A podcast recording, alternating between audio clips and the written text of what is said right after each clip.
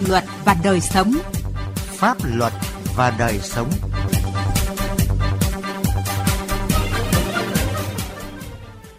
Các biên tập viên Bích Ngọc và Đỗ Minh xin kính chào quý vị và các bạn.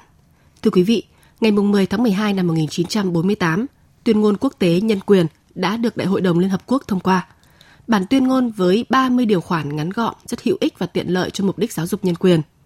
Ở Việt Nam, các nguyên tắc và giá trị về quyền con người, về tự do dân chủ đã được quy định và thể hiện ngay từ tuyên ngôn độc lập đến hiến pháp năm 2013 đã thể hiện rõ hơn các nguyên tắc và giá trị phổ quát về quyền con người được cộng đồng quốc tế thừa nhận. Cụ thể hóa quyền con người, đề án đưa nội dung quyền con người vào chương trình giáo dục trong hệ thống giáo dục quốc dân, thực hiện từ năm 2017 đến nay đã góp phần nâng cao nhận thức xã hội về tầm quan trọng của giáo dục quyền con người. Đặc biệt là đối với đội ngũ cán bộ, quản lý cũng như các nhà giáo, học sinh, sinh viên trong các cơ sở giáo dục đào tạo thuộc hệ thống giáo dục quốc dân. Mới đây, chỉ thị số 34 của Thủ tướng Chính phủ tiếp tục đặt ra yêu cầu không chỉ phát huy vai trò, trách nhiệm của các bộ ngành tham gia mà cần sự quan tâm của cả hệ thống chính trị để đến năm 2025 đạt được mục tiêu 100% các cơ sở giáo dục trong hệ thống giáo dục quốc dân tổ chức giáo dục quyền con người. Chương trình Pháp luật và đời sống hôm nay, chúng tôi đề cập nội dung này.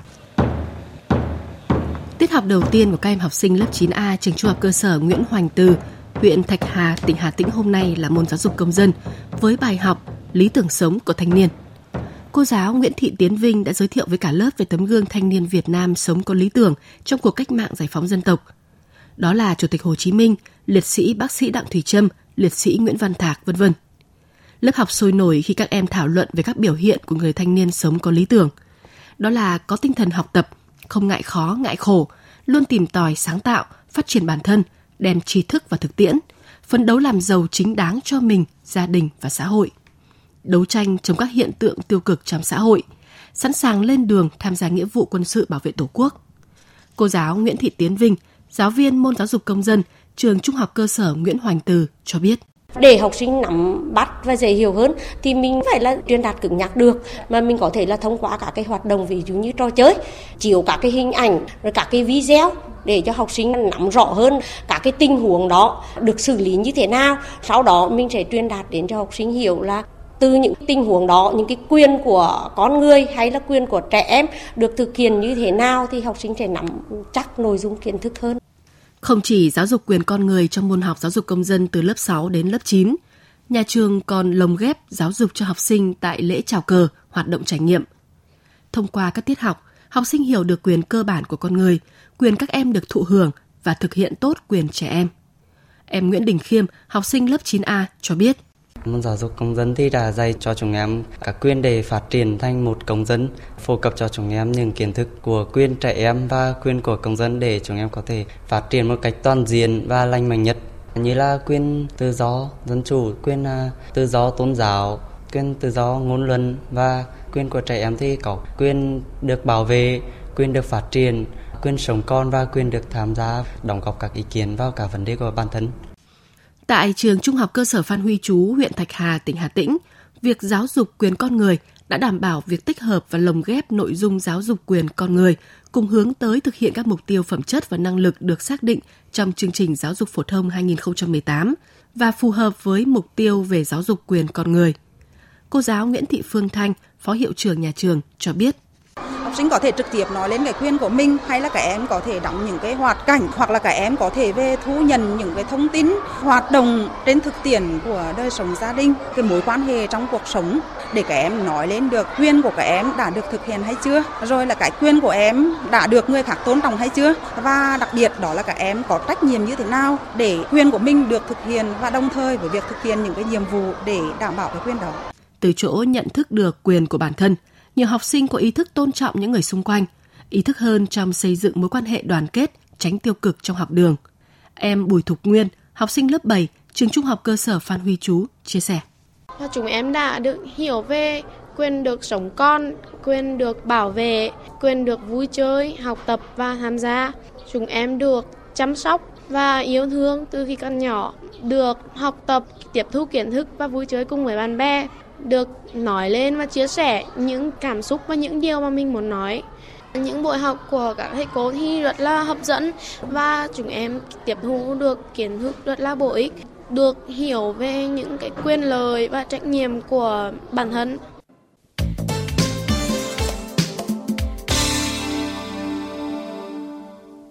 Thưa quý vị và các bạn, việc giáo dục quyền con người tại bậc học phổ thông thời gian qua là hiệu quả của đề án đưa nội dung quyền con người vào chương trình giáo dục trong hệ thống giáo dục quốc dân giai đoạn từ năm 2017 đến năm 2025 do chính phủ phê duyệt ngày 5 tháng 9 năm 2017. Đây là bước thể hiện sinh động đường lối quan điểm nhất quán của Đảng, Nhà nước Việt Nam về tôn trọng, bảo vệ và thúc đẩy quyền con người. Theo quyết định, Học viện Chính trị Quốc gia Hồ Chí Minh là cơ quan chủ trì phối hợp cùng các bộ, Bộ Giáo dục và Đào tạo, Bộ Lao động Thương binh và Xã hội, Bộ Công an, Bộ Quốc phòng triển khai thực hiện nhiệm vụ của đề án. Giáo sư tiến sĩ Lê Văn Lợi, Phó Giám đốc Học viện Chính trị Quốc gia Hồ Chí Minh cho biết. Học viện Chính trị Quốc gia Hồ Chí Minh là cơ quan chủ trì thực hiện đề án do chính phủ phê duyệt, phối hợp các cơ quan liên nhau. Thì vai trò đầu tiên của học viện ấy là cái vai trò tổ chức để phối hợp giữa các tổ chức cơ quan đơn vị liên quan để cùng thúc đẩy những mục tiêu của đề án và với cái thế mạnh là cái cơ quan nghiên cứu chuyên sâu về quyền con người thì chúng tôi có hẳn một cái viện nghiên cứu về quyền con người nghiên cứu để làm sáng rõ hơn những cái vấn đề về quyền con người cũng như giáo dục quyền con người phù hợp với điều kiện của nước ta.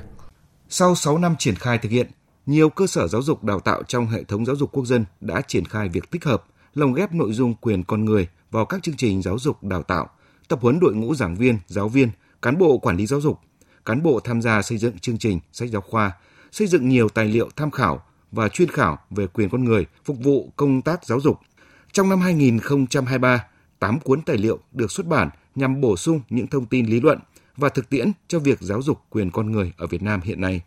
Trong đó, 4 cuốn tài liệu giáo dục quyền con người ở các cấp mầm non, tiểu học, trung học cơ sở và trung học phổ thông, pháp luật về cơ chế thúc đẩy và bảo vệ quyền con người của một số nước trên thế giới, quyền con người trong phát triển xã hội, cơ chế đảm bảo quyền con người ở Việt Nam và lý luận về quyền con người và giáo dục quyền con người.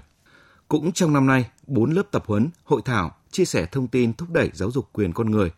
cấp học mầm non, tiểu học, trung học cơ sở, trung học phổ thông được tổ chức tại Nghệ An, Gia Lai, Đồng Nai và Hà Nội. Các nội dung tập huấn phù hợp với từng cấp học như hướng dẫn lồng ghép xây dựng kế hoạch bài giảng mẫu về giáo dục quyền con người, thực hành xây dựng bài giảng minh họa về tích hợp giáo dục quyền con người, thực hành bài giảng mẫu, vân vân. Việc tập huấn cho cán bộ quản lý và giáo viên các cơ sở giáo dục là cần thiết nhằm giúp học viên nắm được các vấn đề cơ bản và hệ thống về vấn đề quyền con người, đồng thời hình thành kỹ năng đưa nội dung, phương pháp giáo dục quyền con người vào chương trình đào tạo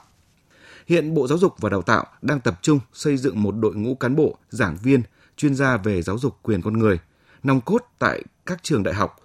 Tiến sĩ Phạm Như Nghệ, Phó vụ trưởng vụ Giáo dục Đại học Bộ Giáo dục và Đào tạo cho biết. Mục tiêu Bộ gọi ra chúng tôi là đến năm 2025 thì tất cả các cái bậc học của giáo dục viên đều có cái tài liệu chính thức ờ, để mà triển khai trong cái hệ thống giáo dục quốc dân. Giảng viên của các cái bậc học cũng được bồi dưỡng về mặt chuyên môn cũng như phương pháp giảng dạy và đặc biệt học sinh cũng như là sinh viên được trang bị cái kiến thức và kỹ năng về quyền con người và trên cơ sở đó thì nó giúp cho xã hội chúng ta ngày càng tốt đẹp hơn. Với giáo dục nghề nghiệp, các học phần không chỉ giúp học viên hiểu về quyền con người mà còn về cơ chế đảm bảo quyền con người của Liên Hợp Quốc, cơ chế thúc đẩy bảo vệ quyền con người ở Việt Nam, cũng như lồng ghép giáo dục quyền con người vào chương trình giáo dục nghề nghiệp là đơn vị đầu mối giúp lãnh đạo Bộ Lao động, Thương binh và Xã hội triển khai nhiệm vụ lồng ghép nội dung quyền con người vào hệ thống giáo dục nghề nghiệp. Tổng cục Giáo dục nghề nghiệp đã đẩy mạnh tập huấn giáo dục quyền con người nhằm giúp các thầy cô nắm được các vấn đề cơ bản và hệ thống về vấn đề quyền con người, đồng thời hình thành kỹ năng đưa nội dung phương pháp giáo dục quyền con người vào chương trình đào tạo. Tiến sĩ Phạm Vũ Quốc Bình, Phó Tổng cục trưởng Tổng cục Giáo dục nghề nghiệp cho biết. Qua cái tập huấn này thì Tổng cục Giáo dục nghề nghiệp sẽ lựa chọn khoảng 30 đến 40 nhà giáo từ các cơ sở giáo dục nghề nghiệp để đào tạo trở thành giảng viên hạt nhân, tham gia các hoạt động của đề án và tập huấn đại trà cho giảng viên, cán bộ quản lý các cơ sở giáo dục nghề nghiệp, hướng dẫn các trường tổ chức biên soạn chương trình, tài liệu nội dung về quyền con người lồng ghép vào chương trình đào tạo tại cơ sở của mình theo yêu cầu của đề án. Để tiếp tục thực hiện đề án 12-2021 của Thủ tướng Chính phủ ban hành chỉ thị số 34 về tăng cường thực hiện đề án đưa nội dung quyền con người vào chương trình giáo dục trong hệ thống giáo dục quốc dân. Chỉ thị yêu cầu không chỉ phát huy trách nhiệm của các bộ, ngành tham gia mà cần sự quan tâm của cả hệ thống chính trị, Để năm 2025, mục tiêu là 100% các cơ sở giáo dục trong hệ thống giáo dục quốc dân tổ chức giáo dục quyền con người. Đồng chí Nguyễn Xuân Thắng, Ủy viên Bộ Chính trị, Giám đốc Học viện Chính trị Quốc gia Hồ Chí Minh, Chủ tịch Hội đồng Lý luận Trung ương nhấn mạnh. Bồi dưỡng cập nhật kiến thức thì kiến thức về quyền con người thì bồi dưỡng thêm cái gì cũng phải rất là rõ. Rồi đào tạo đại học sau đại học chuyên ngành về quyền con người thì nó lại rất là khác. Thành thử nói đưa vào xây dựng biên soạn nội dung nhưng mà phong phú lắm, rất đa dạng. Cho nên cái yêu cầu gắn giữa công tác nghiên cứu với công tác biên soạn giáo trình rồi xây dựng cái tài liệu tham khảo đó thì phải rất rõ. Đại hội 13 của Đảng tiếp tục nhấn mạnh quan điểm nhân dân là trung tâm, là chủ thể của công cuộc đổi mới, xây dựng và bảo vệ Tổ quốc.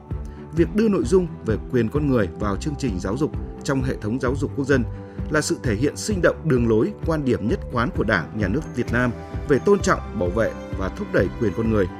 Phó giáo sư tiến sĩ Tường Duy Kiên, Viện trưởng Viện Quyền Con Người, Học viện Chính trị Quốc gia Hồ Chí Minh nhấn mạnh,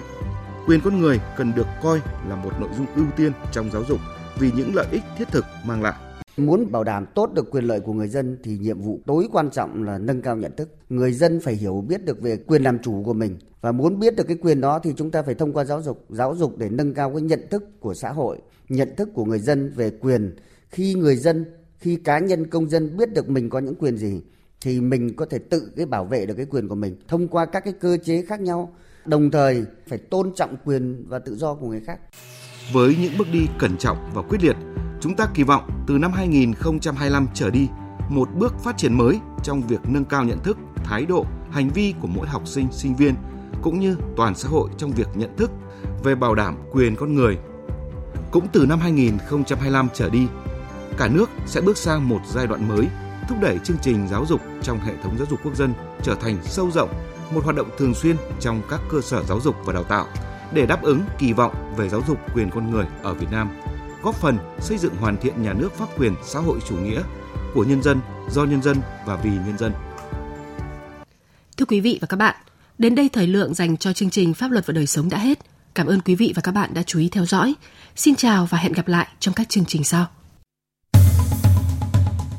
Trẻ em là người dưới 16 tuổi, trẻ em được nhà nước, xã hội và gia đình bảo vệ và chăm sóc. Theo quy định của luật trợ giúp pháp lý, tất cả trẻ em, bao gồm trẻ em là người dân tộc thiểu số, thuộc diện được trợ giúp pháp lý miễn phí.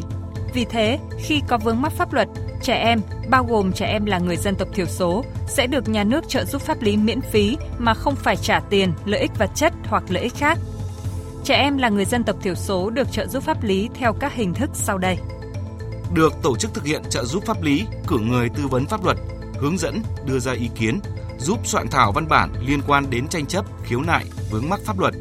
hướng dẫn giúp các bên hòa giải, thương lượng, thống nhất hướng giải quyết vụ việc. Được tổ chức thực hiện trợ giúp pháp lý cử người tham gia tố tụng, bảo chữa, bảo vệ quyền và lợi ích hợp pháp trước các cơ quan tiến hành tố tụng, công an, viện kiểm sát, tòa án. Được tổ chức thực hiện trợ giúp pháp lý cử người đại diện ngoài tố tụng trước các cơ quan nhà nước có thẩm quyền khác để bảo vệ quyền và lợi ích hợp pháp của trẻ. Hiện nay, các tổ chức thực hiện trợ giúp pháp lý cho trẻ em nói chung và trẻ em là người dân tộc thiểu số nói riêng bao gồm 63 trung tâm trợ giúp pháp lý nhà nước trực thuộc Sở Tư pháp các tỉnh, thành phố trực thuộc Trung ương và các tổ chức tham gia trợ giúp pháp lý. Bạn có thể tìm thông tin liên hệ của các trung tâm trợ giúp pháp lý nhà nước và tổ chức tham gia trợ giúp pháp lý bằng cách truy cập danh sách tổ chức thực hiện trợ giúp pháp lý trên cổng thông tin điện tử Bộ Tư pháp, trang thông tin điện tử trợ giúp pháp lý Việt Nam – trang thông tin điện tử của Sở Tư pháp địa phương.